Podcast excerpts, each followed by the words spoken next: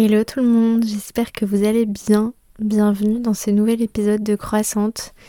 Je vous ai un petit peu abandonné ces deux dernières semaines parce que euh, j'ai voyagé, euh, je suis retournée en France, j'étais un peu à droite à gauche et je ne suis toujours pas installée dans mon nouvel appartement. Je suis actuellement encore chez ma mère. Je viens vraiment de sortir mon micro à contre toute attente du fin fond de ma valise à 18h30 le mardi 27 février pour euh, voilà pour vous faire un petit épisode de podcast euh, pour pas vous abandonner trop longtemps. Euh, j'espère que vous allez bien, que vous avez ou que vous passez des bonnes vacances de février si vous êtes en vacances. moi je supporte assez mal le froid, je dois dire. C'est vrai que j'avais hâte de retrouver un petit peu de fraîcheur parce que euh, en Australie en ce moment il fait genre 45 degrés, entre 40, ouais. Il fait 40 degrés à peu près tous les jours et c'est trop chaud pour moi. Mais bref, je vais pas vous parler de la pluie et du beau temps, quel enfer. Aujourd'hui, j'ai envie de vous faire un petit épisode, pas forcément très original pour ceux qui me suivent sur Instagram, puisque je vais euh, vous parler d'un de mes posts euh, et aller plus dans le détail d'un post que j'ai fait euh, le mois dernier. Euh, c'est un post en fait in and out spiritualité. Donc j'avais fait, je crois, un épisode des podcasts in and out 2024 en podcast. Et sur Instagram, j'ai fait un post spécifique in and out spécial spiritualité. Voilà. Euh, je vais commencer tout simplement. Parler out. C'est un post en fait qui a suscité pas mal d'intérêt, euh, pas mal de questions, pas mal de commentaires. Euh, donc, euh, donc voilà, c'est pour ça que je pense que c'est une bonne idée que je le développe aussi plus en détail en podcast, ce que je ne pouvais pas spécialement faire en post. Voilà. Alors, in and out spiritualité. Out, ce qui dégage. Les flammes jumelles. J'ai eu beaucoup de questions par rapport à ça. Sur euh, voilà qu'est-ce que c'est ou euh, pourquoi etc pour les personnes qui connaissaient. Les flammes jumelles c'est un concept euh, spirituel qui a beaucoup qui était beaucoup à la mode ces derniers temps. Il y a eu beaucoup de podcasts sur le sujet pour dénoncer en fait cette ce concept qui peut vite partir en en dérive, en fait, en dérive de spiritualité. Le concept, tel que moi je l'ai euh, appris, euh, c'est qu'en gros, on aurait tous euh, une flamme jumelle, un peu comme une âme sœur, et que dans cette relation flamme jumelle, il y a toujours un petit peu cette idée de suis-moi, je te fuis, fuis-moi, je te suis. Et en fait, c'est un concept qui a euh, beaucoup euh, été développé euh, sur en fait des femmes qui n'arrivaient pas à oublier leur ex et qui du coup commençaient avec ce concept à légitimer le fait qu'elles n'arrivent pas à l'oublier, à légitimer le fait qu'elles se maintiennent en fait dans une relation super toxique.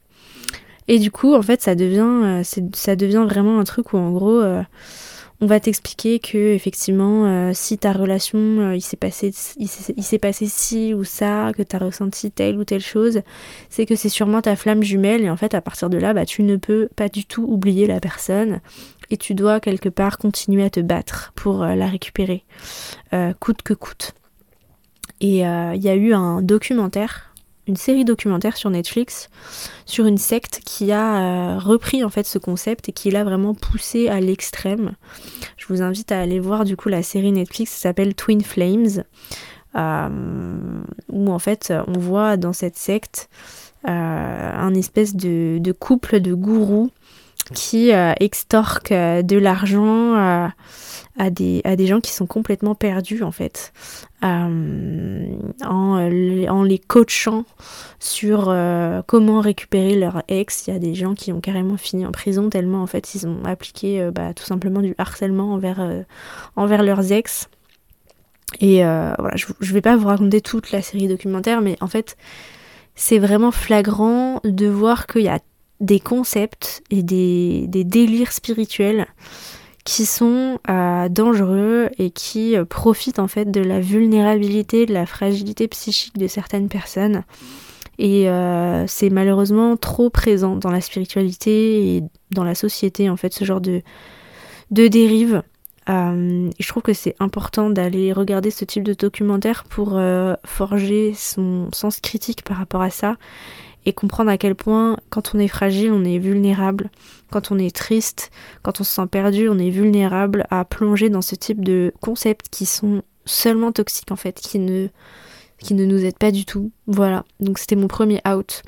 Le deuxième out, c'est le féminin sacré. Alors ça c'est out depuis un petit moment déjà. Euh, le féminin sacré, c'est aussi tout un concept de spiritualité qui euh, est pour moi un petit peu toxique et un petit peu euh, problématique dans le sens où ça véhicule une certaine image de ce que devrait être une femme. et donc c'est un petit peu, voilà, c'est un petit peu, ça a été beaucoup à la mode. Moi j'en ai beaucoup, voilà, on en a parlé dans mes premiers épisodes de podcast où c'était vraiment la mode de ouf à ce moment-là. Et euh, voilà, j'ai un petit peu euh, réfléchi à ce concept et on, y a, on en a consacré tout un épisode sur euh, la fin du féminin sacré il y a un an. Je crois que c'était en janvier 2023 avec Selma Sardouk. on a fait tout un épisode pour déboulonner un petit peu ce concept et expliquer pourquoi il est problématique. Je vous invite à aller écouter, à remonter les épisodes euh, en janvier 2023, il me semble, avec Selma Sardouk, pour aller euh, en savoir plus sur, euh, sur ce concept qui est tout aussi, aussi toxique et, qui peut, et qui peut être problématique. Troisième out, vouloir devenir la meilleure version de soi-même. Alors ça c'est vraiment, je pense que si vous tapez devenir la, meilleure version de soi-même sur YouTube, vous allez tomber sur tout un tas de vlogs de, euh, de nénettes, euh, d'influenceuses qui vont vous expliquer qu'il faut se lever à 5 heures du matin, boire de l'eau, faire de la méditation, euh, faire du journaling, faire du sport 5 fois par semaine. Voilà, voilà, voilà. Donc en fait, tout ça c'est bien beau. mais en fait, ce qui est problématique ici, c'est de vouloir devenir la meilleure version de soi-même, donc de considérer qu'aujourd'hui on est une version de soi-même qui est moins bien que ce qu'on devrait être. Euh, et je trouve que c'est euh, une croyance qui est complètement euh, erronée en fait de ce qu'est la nature humaine et de ce que devrait être un chemin spirituel. sachez que vous n'avez pas besoin de devenir meilleur, vous êtes déjà la meilleure version de vous-même en fait. l'humain évolue, l'humain apprend. L'humain développe des compétences, développe de l'intelligence émotionnelle, mais on n'a pas besoin de considérer que on doit partir d'un point A à un point B et qu'on sera de meilleures personnes une fois qu'on aura atteint des objectifs, une fois qu'on aura appliqué telle ou telle routine, vraiment. Enfin, si vous voyez encore des gens qui utilisent cette expression, mais fuyez fuyez parce que c'est aussi tout simplement toxique et ça va vous empêcher de vous accepter tel que vous êtes aujourd'hui et c'est l'acceptation de qui vous êtes aujourd'hui qui va vous aider à avancer dans la vie en fait. Quatrième out, acheter des pierres sans savoir d'où elles viennent. Donc là, je parle de lithothérapie qui, aussi, enfin qui est toujours très très à la mode. Hein. Vous allez dans n'importe quel magasin bio, vous allez à Bali, vous avez des, des magasins de cristaux partout. Donc je ne dis pas que euh, la lithothérapie ça ne fonctionne pas du tout, que c'est du bullshit, que euh, les pierres n'ont pas de pouvoir énergétique. Euh, si, c'est sûrement, c'est sûrement vrai. Maintenant la question c'est en quoi piller la terre en bombardant des sols pour récupérer des morceaux de pierre et les mettre dans notre poche ou les mettre sur notre cheminée comme un totem pour montrer à tous qu'on est spirituel, en quoi ça va nous aider en fait. Euh, d'autant plus que euh, malheureusement ce, cette industrie de la lithothérapie est euh, entaché par euh, un manque d'éthique euh, et un manque de possibilité de tracer les sources des pierres et que euh, il y a beaucoup beaucoup beaucoup de pierres sur le marché qui ont été extraites par des enfants esclaves. voilà. Donc donc voilà, posez-vous la question. Ça existe évidemment des pierres sourcées, des pierres qui ont été extraites de manière éthique, etc. mais c'est très difficile en fait à sourcer malheureusement et euh, au-delà du fait que euh, si on pousse vraiment la réflexion, même si ça a été euh, extraite, extrait dans des bonnes conditions humaines, posez-vous la question aussi de, en fait, si les pierres sont dans les sols et qu'elles ont un champ magnétique, qu'elles permettent par leurs vibrations, par leurs énergies d'équilibrer les choses, demandez-vous pourquoi aller les enlever de là où elles sont. Peut-être que en fait elles sont là pour une bonne raison et que euh, on peut profiter des vertus de ces pierres en les laissant là où elles sont, euh, c'est-à-dire euh, là où elles ont été créées dans la terre. Peut-être que la terre en a plus besoin que nous en fait. Voilà. Cinquième out, ne pas se révolter parce que c'est soi-disant des vibrations basses. Alors ça, ça a été vraiment euh, mon sujet euh, du moment.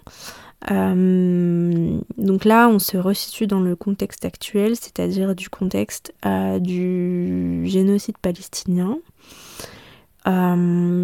J'ai malheureusement dans, les gens que je suis certaines personnes qui ont carrément en fait dénoncé euh, les gens qui euh, repartageaient des images de Gaza, qui euh, faisaient du militantisme, soi-disant parce que ça nous atteint la santé mentale et que ça nous fait baisser nos vibrations. Donc déjà, le problème, c'est que comme si, c'est comme si en fait on considérait encore une fois que la colère était une émotion négative donc oui, la colère est une émotion qui est difficile, qui n'est pas euh, celle qui vibre la plus haut, mais euh, la colère est nécessaire pour euh, provoquer des changements dans le monde. sans la colère, sans le militantisme, bah en fait les conditions humaines sur Terre seraient encore déplorables pour la majorité des gens, ce qui est malheureusement toujours le cas. Euh, pour beaucoup de gens dans le monde, euh, mais sans la colère et euh, juste en, en méditant, en priant et en, en étant là à se dire qu'on va garder une vibration haute, on va aider personne en fait. Et je trouve que ça, encore une fois, c'est hyper toxique de se dire que nous, blancs occidentaux, juste en faisant une salutation au soleil et en envoyant des bonnes vibrations aux gens qui sont en train de se faire exterminer, ça va faire bouger les choses. C'est juste indécent en fait. Voilà. Donc je comprends que ce soit difficile, que parfois on ait besoin de se protéger, de pas plonger dans des contenus qui nous racontent l'horreur.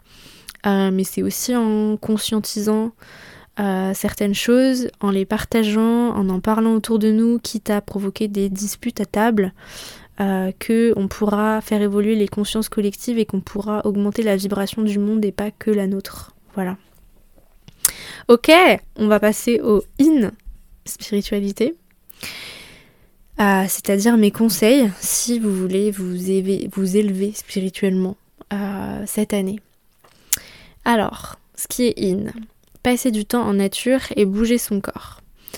La connexion avec la nature, je pense que c'est le meilleur moyen pour se connecter avec sa spiritualité. Euh, moi, je suis pas spécialement croyante en termes de religion. Euh, et l'endroit où je vois le plus de manifestations du sacré, c'est vraiment bah, dans la nature. Donc se connecter à ça, pour moi, c'est une façon de se connecter à sa spiritualité, prendre conscience aussi qu'on est un petit humain tout petit sur Terre et que euh, malgré ça on peut faire de grandes choses et que tous ensemble on peut faire de grandes choses et qu'on est tous reliés, tous, tous entreconnectés.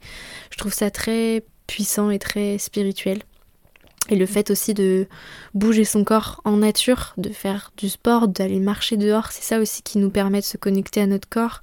Et c'est aussi la connexion au corps qui nous permet de nous connecter à notre inconscient et à notre spiritualité, à notre cœur. Deuxième in, améliorer son sommeil. Donc là, le deuxième, le troisième in, qui est aussi euh, bien digérer, avoir une alimentation adaptée à ses besoins.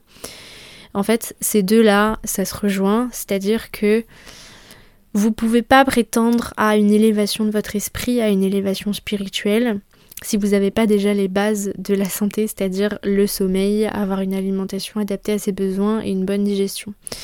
Euh, en Ayurveda, on vous explique en fait que ça sert à rien euh, d'aller méditer si euh, à côté de ça vous euh, mangez de la merde et que vous êtes constipé.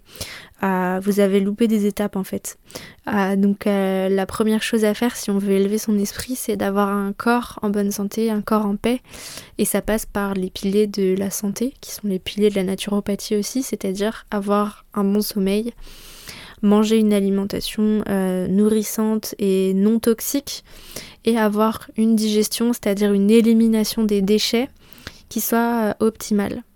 Voilà, donc déjà, avant de vous acheter des pierres, avant de vous prendre la tête sur euh, des histoires de flammes jumelles, avant euh, d'aller prier, de vouloir méditer 4 heures par jour, est-ce que déjà vous avez une bonne digestion, un bon sommeil, une alimentation qui vous correspond?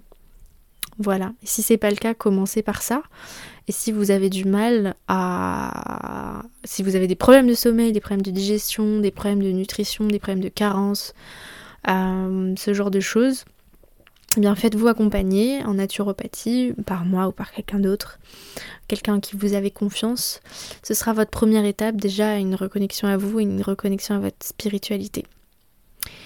Quatrième in, démarrer une thérapie en suivi, psy ou naturo. Je trouve que c'est hyper important, voilà, ça rejoint aussi ce que je disais, avant de vouloir euh, devenir spirituel, euh, avoir une connexion profonde euh, avec, avec le, le, avec l'au-delà ou avec le, le monde invisible, essayez vous déjà de faire table rase un petit peu de vos problèmes de santé et de vos problèmes de santé mentale je trouve que déjà, voilà, en général, quand les personnes veulent se tourner vers plus de spiritualité, c'est pour euh, améliorer leur santé, améliorer leur santé mentale, améliorer euh, leurs relations, trouver du sens, etc. Et en fait, le monde de la spiritualité, c'est hyper euh, compliqué, nébuleux. on peut vraiment s'y perdre. Et je trouve que déjà, si on va un petit peu chez son médecin faire ses bilans euh, sanguins, qu'on va euh, éventuellement faire aussi un suivi naturel pour avoir quelqu'un qui nous aide au quotidien dans notre nutrition, dans la gestion de notre sommeil, dans la gestion de nos troubles hormonaux, etc. Ou que euh, ben, on fait une vraie thérapie suivie avec un, un ou une psychologue, psychothérapeute psychanalyse, on peut aller beaucoup plus vite, avoir des choses beaucoup plus concrètes, avoir des prises de conscience beaucoup plus euh, ouais, beaucoup plus concrètes en fait, qui vont être beaucoup plus aussi euh, ancrées dans euh, dans nos vrais besoins du moment et nos vrais troubles et que ce soit vraiment aussi 100% individualisé. Je pense que c'est vraiment aussi la base. Le cinquième in, c'est œuvrer pour le bien collectif et les oppressions systémiques. Donc ça, ça rejoint ce que je disais par rapport au fait de ne pas euh, avoir peur d'avoir ces vibrations qui baissent, de vibrer bas euh, si euh, on s'occupe en fait, si on s'intéresse à la misère du monde. Je pense que le fait de donner, de donner son temps, de justement se battre pour un monde meilleur, ça va grandement nous ouvrir le cœur, nous connecter aux autres et nous connecter à notre spiritualité. Le sixième, c'est faire du journaling et pratiquer la gratitude. Ça, c'est des choses toutes bêtes, c'est des choses que je donne à faire à mes clientes dans mon suivi TCA et pas que, dans mon autre suivi aussi. Le journaling, euh, ça permet vraiment, avec la répétition, avec à la fois l'écriture de comment vous vous sentez, de quelles sont vos croyances limitantes, quelles sont vos euh, émotions négatives, et ensuite de euh, d'essayer de transformer ça en écrivant des affirmations opposées, c'est-à-dire par exemple je euh, me trouve moche, je ne m'aime pas. Écrivez du coup à la place. chaque jour, j'améliore mon image que j'ai de moi-même. Chaque jour, je m'apporte de l'amour. Chaque jour, je réponds à mes besoins et je m'aime de plus en plus. Plus vous allez écrire ça dans la répétition, plus vous allez changer votre mindset. C'est euh, vraiment euh, tout bête et méchant comme quand on donne des lignes à faire aux enfants. Plus on va écrire, plus on va imprimer en fait. Et plus on va croire à ce qu'on écrit et plus notre cerveau en fait va imprimer. Plus on va ressentir en fait aussi ce qu'on écrit, plus on va visualiser ce que ça fait d'être dans cet état. Euh, et plus notre cerveau va comprendre que c'est ça qu'on veut, c'est ça qu'on est, et qu'il va nous faire avancer vers ce chemin-là, en fait. Et euh, écrire ses gratitudes, pareil, c'est, ça a l'air vraiment con comme ça, mais écrire des choses toutes bêtes, par exemple, ben, je suis heureuse d'avoir un toit sur la tête parce que dehors c'est la tempête. Rien que d'écrire ça et de ressentir en fait cette gratitude d'avoir ça, ça va complètement transformer votre état d'esprit et vous apporter de la joie. Euh, et c'est ça qu'on veut en fait, quand on veut élever son esprit, c'est ressentir de la joie. La spiritualité, c'est pour être heureux en fait. Et ces pratiques-là, permettent concrètement de cultiver ça. Le dernier in, c'était bien respirer, euh, avec par exemple la cohérence cardiaque, les méditations guidées. Souvent, l'anxiété et le manque de connexion à soi le manque de, connexion spirituelle, c'est tout simplement parce que on, on respire pas, en fait. On sait pas respirer, on est tout le temps en apnée, et du coup, on est tout le temps en mode survie. Et le fait de ralentir, de faire par exemple de la cohérence cardiaque qui va nous exercer, nous muscler pour avoir une amplitude respiratoire beaucoup plus ample, et le fait par exemple de faire des méditations guidées où on va avoir un exercice de respiration, un exercice de visualisation, de la relaxation, ça va permettre de mieux respirer, de ralentir, de mieux entendre nos sensations corporelles. Pareil, la méditation de pleine conscience est vraiment fait pour ça aussi.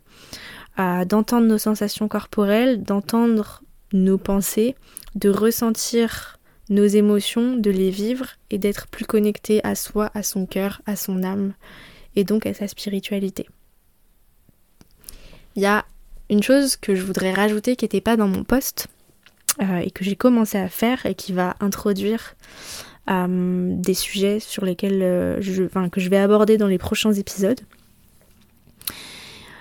Un nouveau in pour élever son esprit, c'est euh, d'analyser ses rêves. Euh, est-ce que vous euh, faites des rêves? Est-ce que vous vous en souvenez le matin quand vous vous réveillez?